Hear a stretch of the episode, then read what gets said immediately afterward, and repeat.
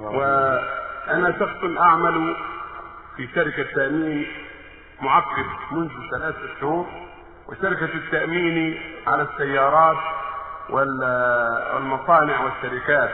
فهل أستمر في عملي معهم أو أنسحب مع العلم أنهم عرضوا علي عمل آخر تحصيل نقود فما الحكم؟ جزاكم الله خير الجزاء. آه أنا شخص أعمل في شركة تأمين معقد منذ ثلاث شهور.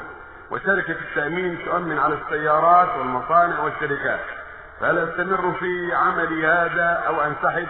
علما أنهم عرضوا علي عمل آخر هو تحصيل نقود. فما الحكم؟ نوصيك بأن لا تعمل في شركات التأمين.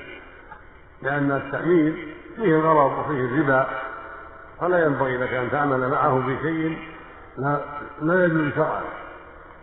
والله يقول جل وعلا وتعاونوا على البر والتقوى ولا تعاونوا على الإثم والعدوان. شركات التأمين التجاري مبنية على الجهل والغرض في الأموال التي تأخذها وتسلمها للناس.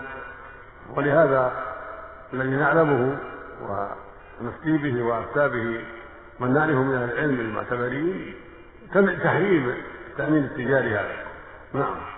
فالتداخل فيه والتعاون معه فيه نوع من الإقرار ونوع من الإعانة على ما لا يجوز. نعم. طيب يا شيخ الله يغفر لك. إن كان أنا مثلا إني دفعت لهم التأمين وعلمت إني يعني إن هذا خطأ ما عاد أعود له مرة ثانية. نعم نعم نعم.